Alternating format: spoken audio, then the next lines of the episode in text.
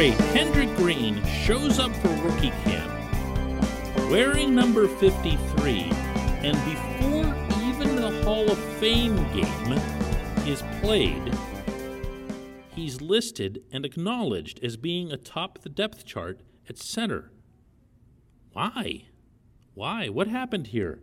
Good morning to you. Good Monday morning. I'm Dan Kovacevic of DK Pittsburgh Sports. This is Daily Shot of Steelers. Comes your way bright and early every weekday morning. If you're into hockey and or baseball, I also offer up daily shots of Penguins and Pirates right where you found this. Steelers have a day off today from camp after four days of going at it.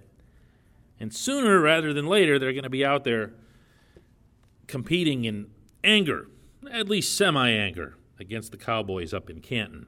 And when they do so, that center wearing number 53 will be the one snapping the football to whoever QB1 happens to be on that night. Sure, isn't going to be Ben. And, and I got to admit, I, like, there's something about this that gives me pause, and that's not a slight at Green, who by all accounts has not just the p- potential and not just the skill level, but also the temperament to step in and start right away. But it just, some of this has all felt too anointing too quickly.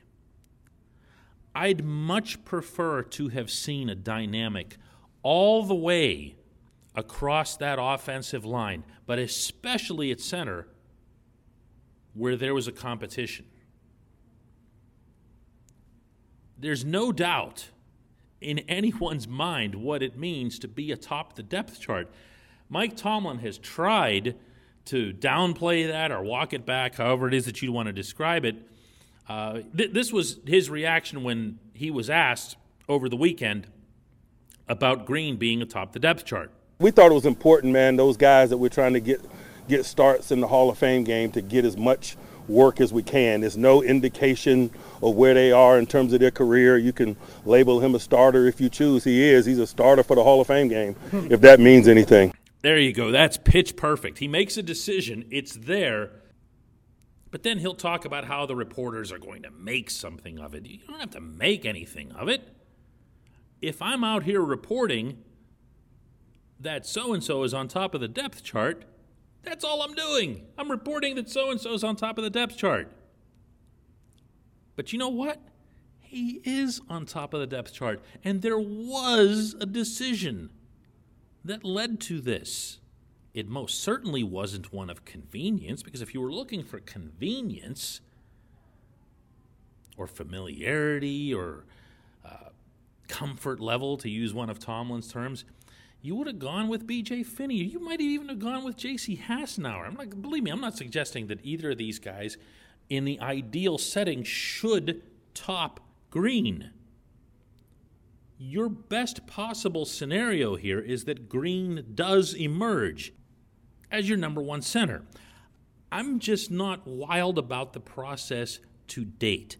What I did like was way back in OTAs when Tomlin got at least a little bit indignant about the idea that any of his offensive linemen should feel as if they're anointed starters because they shouldn't be. This should be a camp that serves really as a hard separator.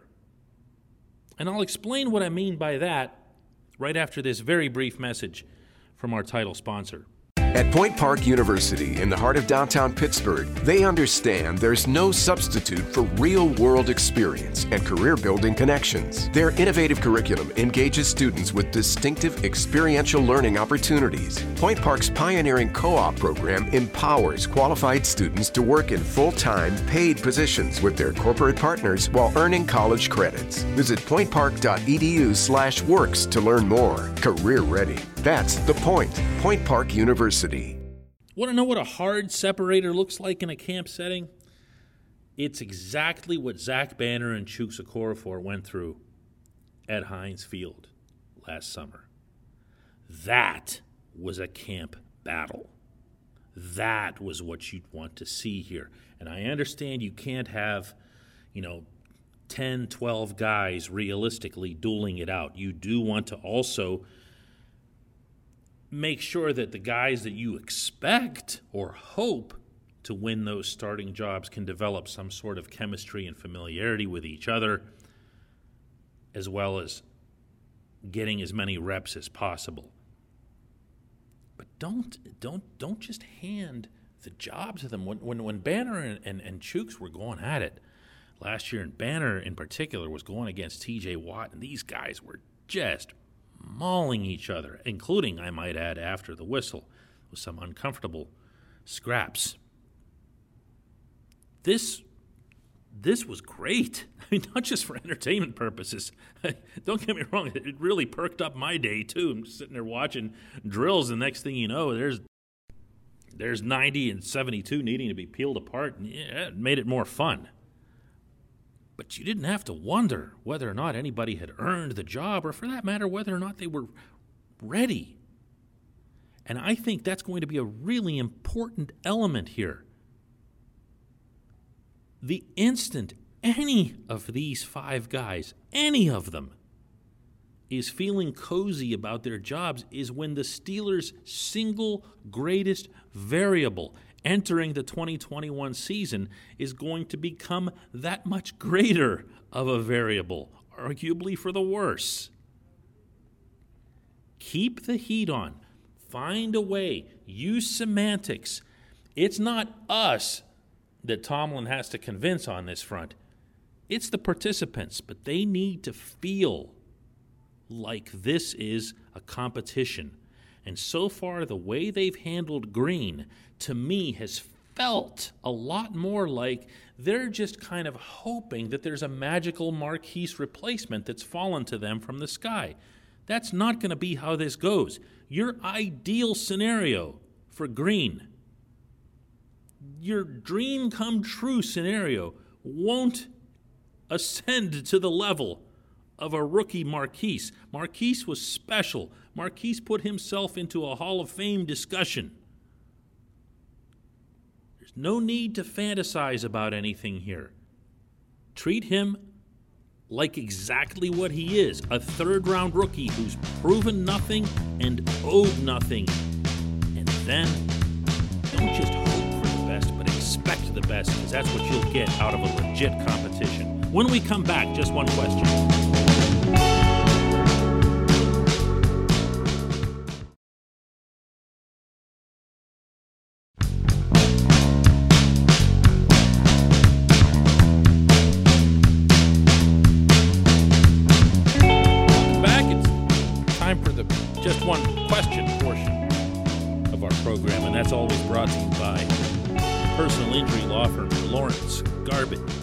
And George, LGKG, as they're known. They help people who've been hurt in car accidents, who need assistance with workers' comp or medical malpractice claims. Visit lgkg.com to find out what they're all about. And by the way, when you do that, tell our buddy Larry Kelly that I said hello. Question comes from James Harrison Stare which is just the best moniker of anyone who sends questions in this direction, which you can do, by the way, uh, pretty much anywhere Twitter, YouTube, uh, on our site on DK Pittsburgh Sports. His question is If Antoine Brooks is the starting slot corner, what should we expect from him? For comparison, Mike Hilton played the run spectacularly and knew how to get to the quarterback. Cam Sutton was better in coverage. Brooks is supposed to be a physical player. Is there anything that stands out from him from last year? Well, obviously there isn't going to be a ton that stands out. He you know, didn't get on the field a whole lot, certainly not with the main defense. But the fact that Brooks is listed as the first team nickel for the Hall of Fame game, as we were just saying about Green – yeah, uh, it, it, it, it matters. It matters. Mike Tomlin's going to downplay that one too, but it matters because he's out there ahead of Arthur Maulet. He's out there in a formation that apparently is being prioritized over a formation that wouldn't have him as involved. that might have Cam Sutton on the inside, that might have other people in the mix.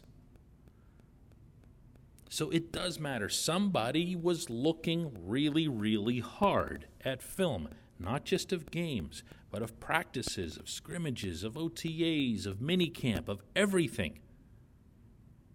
Watching how everybody does. Football is the only sport like that where they will analyze everything that happens. There's film and footage of everything. It's all being dissected because there are only, well, it used to be 16, now 17 games. That doesn't make for much of a sample.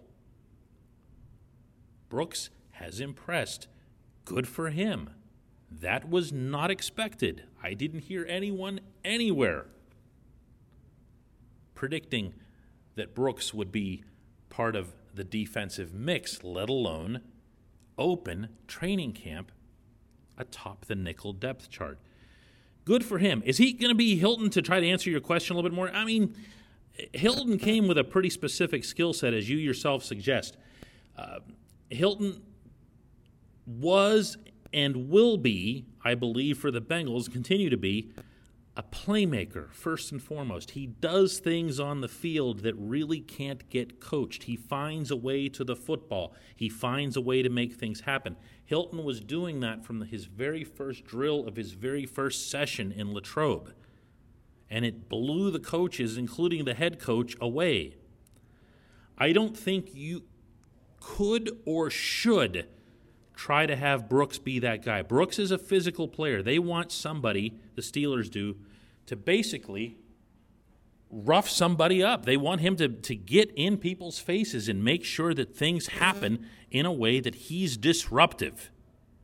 If Brooks can be that, he can be his own kind of nickel. He doesn't have to be Hilton, where he's you know, shutting down the run, making splash plays, getting after the quarterback, and all that other stuff that we loved about 28. Brooks can be his own guy. I respect the Steelers for approaching it exactly that way. I appreciate the question. I appreciate everyone listening to Daily Shot of Steelers. We'll do another one of these tomorrow.